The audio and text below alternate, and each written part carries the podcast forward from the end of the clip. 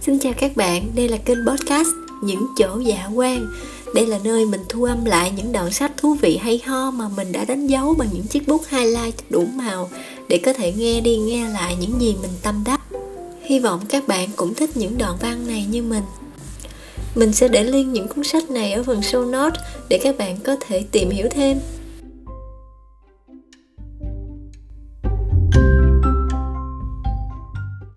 Có kinh nghiệm du lịch thì rất thận trọng với việc rủ người nào cùng đi. Có những người mà sau một chuyến đi sẽ càng quý nhau hơn, có những người thì sau một chuyến đi sẽ càng ghét, ghét đến mức không bao giờ rủ nhau đi đâu nữa, ghét đến mức tuyệt giao.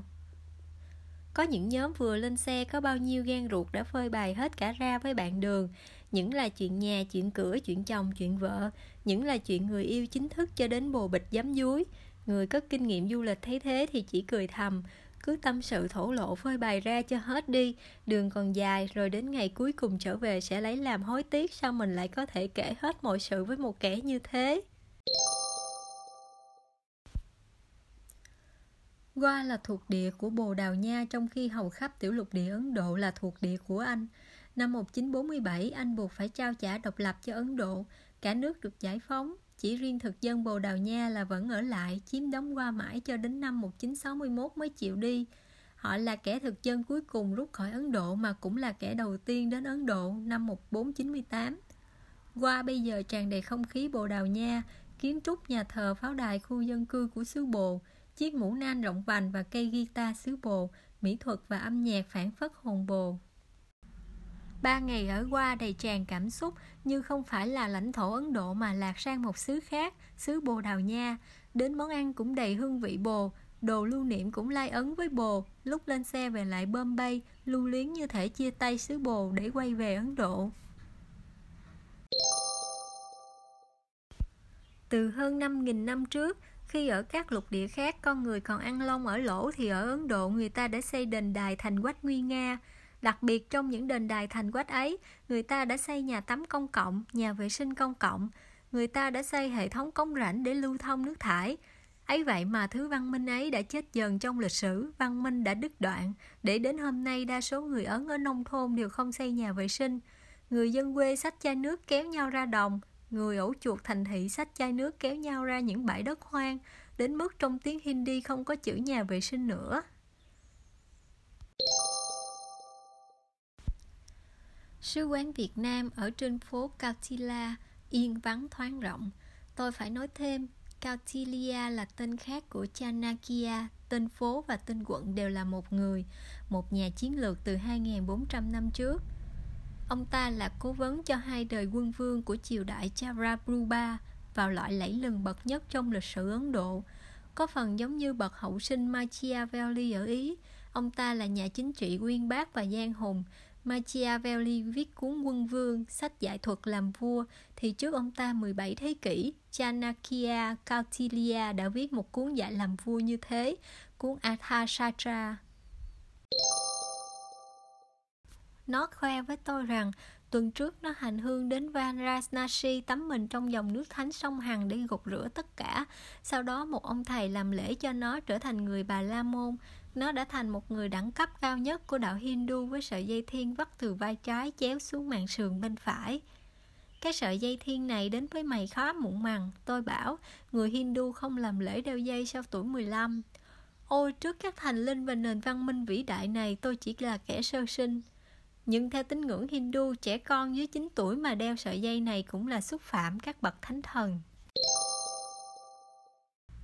Trường Đại học Tổng hợp giới thiệu chúng tôi đi tiếp về một làng nhỏ, cách thủ phủ hơn 100 cây số. Hai đứa đến làng vào buổi sáng thì được biết tối nay tại khu đền chính sẽ có cuộc đấu giá các vũ nữ Devadashi. Cái tên này có nghĩa là kẻ nô tỳ của thần thánh. Đó là những thiếu nữ được bán khoán cho nữ thần Giao Lama Renuka từ rất bé, được học múa để vui lui tới làm vũ nữ cho các đền thờ trong những dịp cúng tế. Nay các cô đã bước sang tuổi dậy thì, ban quản lý đền tổ chức bán đấu giá. Kẻ nào trẻ cao nhất sẽ được quyền là kẻ đầu tiên chiếm đoạt thân thể cô gái và thành người đỡ đầu cho cô ta đến khi nào hắn chán ngấy và bán lại cho người khác. Bốn cô gái đầu tiên 18 đôi mươi sau màn múa dạo đầu được ngã giá mỗi cô gần 600 rúp và được trao ngay cho chủ. những gã tiểu chủ nhà quê mõm nhọn mụn cốc như những con chuột cống vội vàng tiền trao cháo múc cho những bậc cha mẹ khốn khó rồi cấp ngay các cô về buồn riêng của vũ nữ bên cạnh đền đến Savino chọn Ấn Độ mà không chọn những cái nôi văn minh khác của nhân loại như Ai Cập, Ba Tư, Trung Quốc. Ấn Độ là một bảo tàng sống, hầu như những gì của 5.000 năm trước đều được bảo tồn và truyền thẳng đến thời hiện đại. Từ tấm sari của phụ nữ, mấy nghìn năm trước nói cũng như thế, cải tiến cải cách đến mấy thì vẫn sáu thước vải ấy, vẫn cách quấn ấy. Từ phong tục tập quán ấy, từ nếp sống cộng đồng ấy, từ sự bảo thủ bảo tồn bảo lưu ấy, còn những cái nôi văn minh kia thì bị thiên tai động đất tàn phá bị con người và các cuộc cách mạng tàn phá còn đâu nguyên lành savino bảo thế người ấn không mặn mà với các mối quan hệ. Gặp người mới quen họ niềm nở vồ vập như có thể sang nhà xẻ cửa nhưng quay đi là thôi có thể bỏ bẵng hoặc quên luôn. Đất nước một tỷ dân với vài trăm triệu người sống dưới mức nghèo đói, mật ít ruồi nhiều, thiếu công ăn việc làm, một cuộc cạnh tranh sinh tồn gay gắt khiến cho trong nhà họ đã đủ điều phải lo, chẳng còn hơi sức cho họ quan tâm đến thế giới bên ngoài. Doanh nhân cũng vậy, thị trường một tỷ người đủ cho họ nỗ lực, đủ cho họ thu được lợi nhuận, không nhất thiết phải vươn ra thị trường ngoài nước. Hôn nhân Ấn Độ tuyệt đối kỹ lấy người không cùng tôn giáo, không cùng vùng miền, không cùng đẳng cấp. Đây lại thêm vấn đề tuổi tác, anh 25 tuổi, vợ anh 35. Hôn nhân Ấn Độ chủ yếu phải do cha mẹ sắp đặt, chỉ phụ huynh hai nhà được đi xem mặt con dâu con rể tương lai, xem tuổi tác, lập tử vi, xong đâu đấy quyết định. Có đám cưới đêm tân hôn chú rể mở mạng che mặt của cô dâu ra mới biết mặt vợ. Đã có nhiều truyền thuyết nhà gái đánh tráo vào đấy một cô chị gái muộn chồng hoặc một cô em gái xấu xí. Thời đại mới sinh viên đi học xa nhà ở trường có thể yêu nhau hẹn hò với nhau thoải mái tự do nhưng tốt nghiệp rồi chia tay rồi ai về quê người ấy và phải lấy vợ lấy chồng theo sắp đặt của cha mẹ. Kolkata là cái tên cổ xưa mới được lấy lại chứ một thời thuộc địa Anh cho đến hơn 50 năm Ấn Độ độc lập. Thành phố vẫn được gọi là Calcutta. Đấy là trung tâm văn chương nghệ thuật của Ấn Độ. Đấy là thành phố của Tagore, của ông hoàng điện ảnh Satyajit Ray, của mẹ Teresa. Đấy là thành phố của niềm vui, The City of Joy.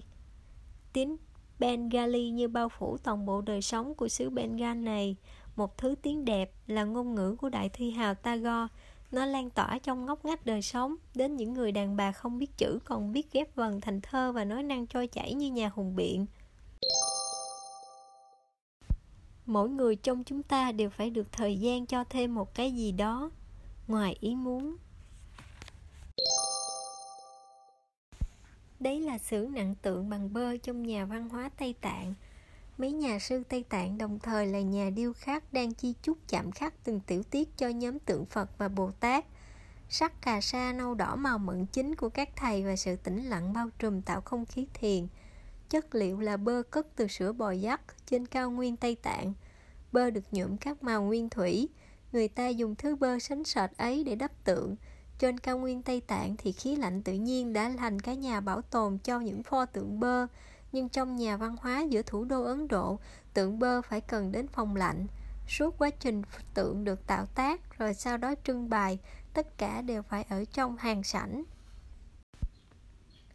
Các điêu khắc gia dùng những chiếc bút to, bút theo nguyên lý bóp nặng giống như tiếp thuốc đánh răng để nặng bơ màu đắp lên tượng.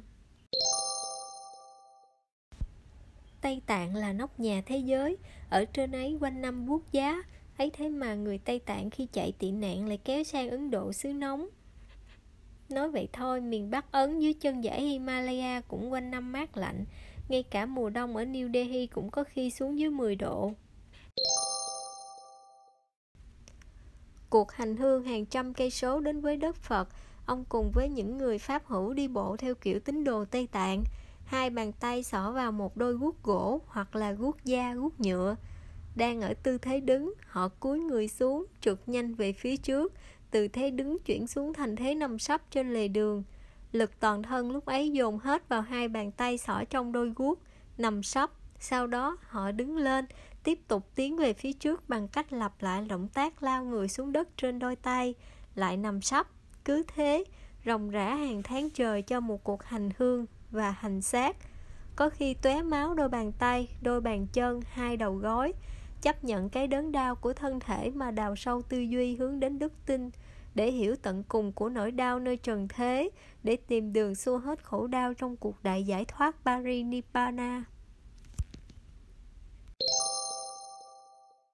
Người Hoài giáo bên Ba Tư theo tục thiên tán, không mai tán chung tử thi xuống đất để tránh làm ô nhiễm đất, không thủy tán để tránh làm ô nhiễm nước, không hỏa tán để tránh làm ô nhiễm lửa thiên. Người Tây Tạng cũng chọn thiên tán để gửi linh hồn trực tiếp lên thẳng với chư thiên. Linh hồn đã bay lên trời rồi như vị thần trong cây đèn của Aladdin đã thoát ra khỏi chiếc đèn mà bay đi rồi thì thi thể nằm đấy chỉ còn là chiếc đèn rỗng. Chiếc đèn khi ấy trở thành vô nghĩa, nó có thể được tiêu hủy, thi thể nằm đấy cũng chỉ còn là cái bình rỗng, thi thể cũng nên được tiêu hủy. Người ta có thể đập vỡ cái bình đi, cũng có cũng thế là việc ông thầy cắt xẻ cái tử thi rồi ném từng khúc cho đám kền kền đang lãng vãng bên bờ suối. Một dòng đời ngắn ngủi đã hoàn tất, linh hồn đã bay đi, thể xác cũng theo đàn chim mà bay đi. Ngọn tháp Kutamina hồi ấy vẫn còn cho phép một lượng khách hạn chế trèo lên. Độ cao 73 mét như một cái kim nhọn giữa trời sa thạch đỏ, sa thạch hồng, sa thạch trắng và xám, một cuộc phối màu ấm áp hiền diệu. Ấy thế gần 700 năm trôi qua, tháp khét tiếng bởi những vụ tự tử, không quá nhiều nhưng kỳ lạ.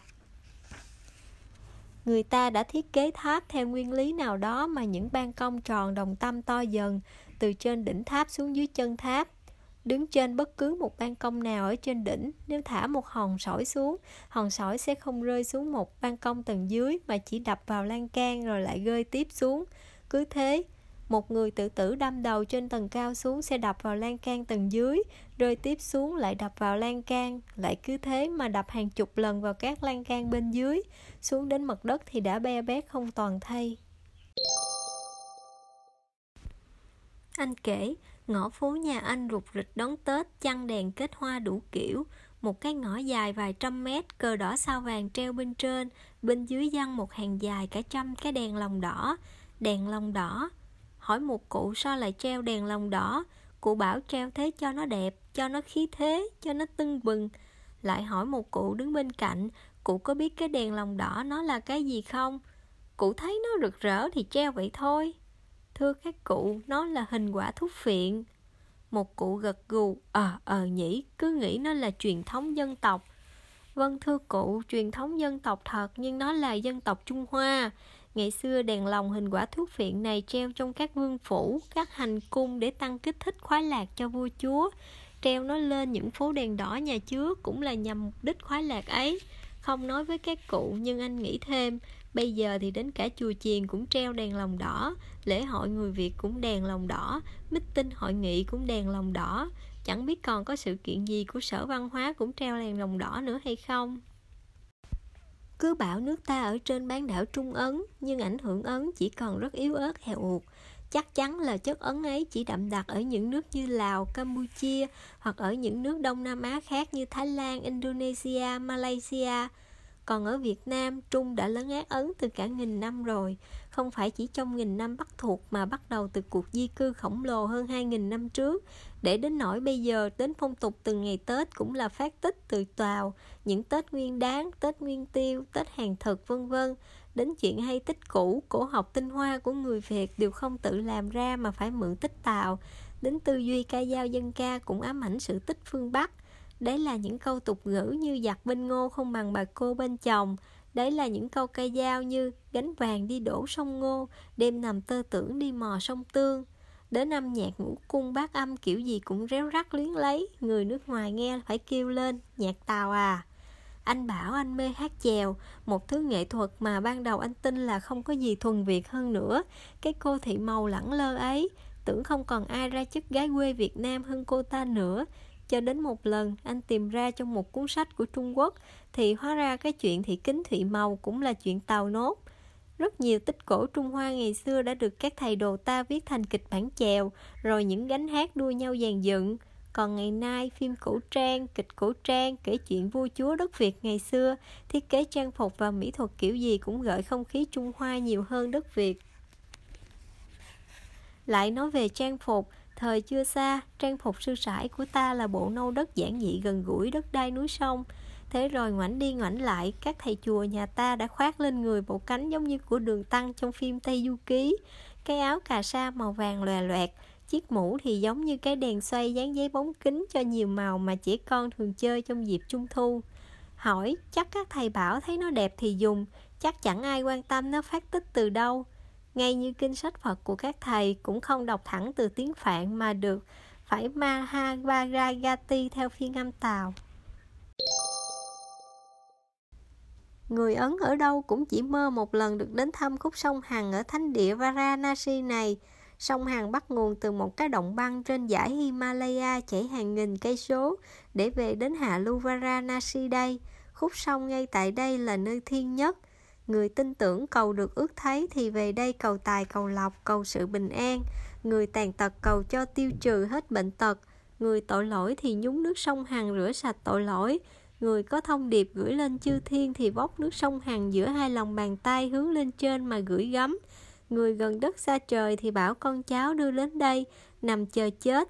Chết rồi được nhúng nước sông Hằng trước khi thi thể được đặt lên giàn hỏa táng hỏa táng xong thì cho cốt rải xuống sông Hằng, như vậy là linh hồn siêu thoát được lên thiên đường.